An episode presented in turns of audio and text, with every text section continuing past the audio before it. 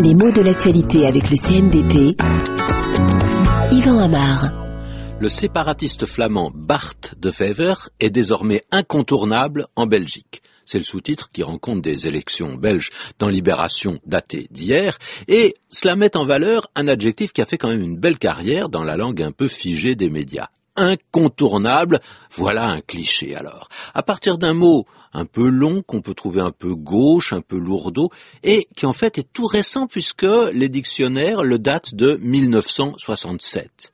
Et puis une vingtaine d'années plus tard, au milieu des années 80, incontournable devient un mot à la mode, d'abord ironique et ensuite euh, dans un emploi plus large. Et l'usage qu'en fait Libération à propos des élections belges est tout à fait représentatif. En effet, Bart van Fever a émergé il y a peu sur la scène politique.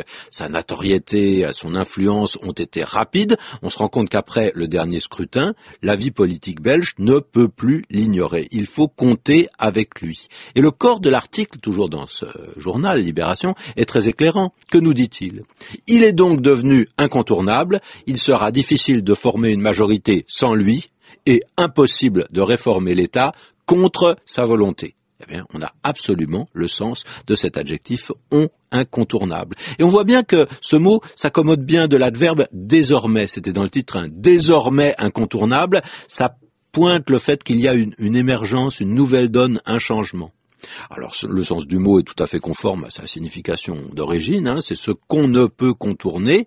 Quel est le sens littéral de contourner? Bah, C'est tourner autour de quelque chose. Hein. Par exemple, on peut très bien dire qu'on va contourner une montagne. On ne fait pas l'ascension, c'est trop dur, c'est trop long, on fait un détour et puis euh, ça sera plus facile. À partir de là, on a des sens figurés.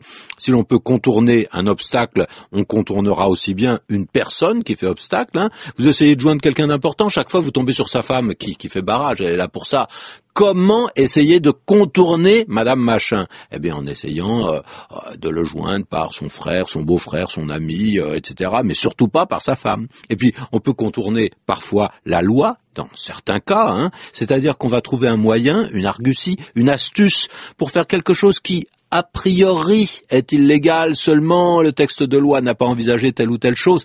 Ce n'est pas moi qui vais le faire, c'est une association dans laquelle mon nom n'apparaît pas officiellement. Hop, on contourne la loi, on contourne un règlement, un interdit. Et d'ailleurs, on parle aussi de tourner la loi, ce qui évoque en fait une manœuvre encore plus condamnable et ce qui souligne davantage encore la mauvaise foi de celui qui arrive à le faire.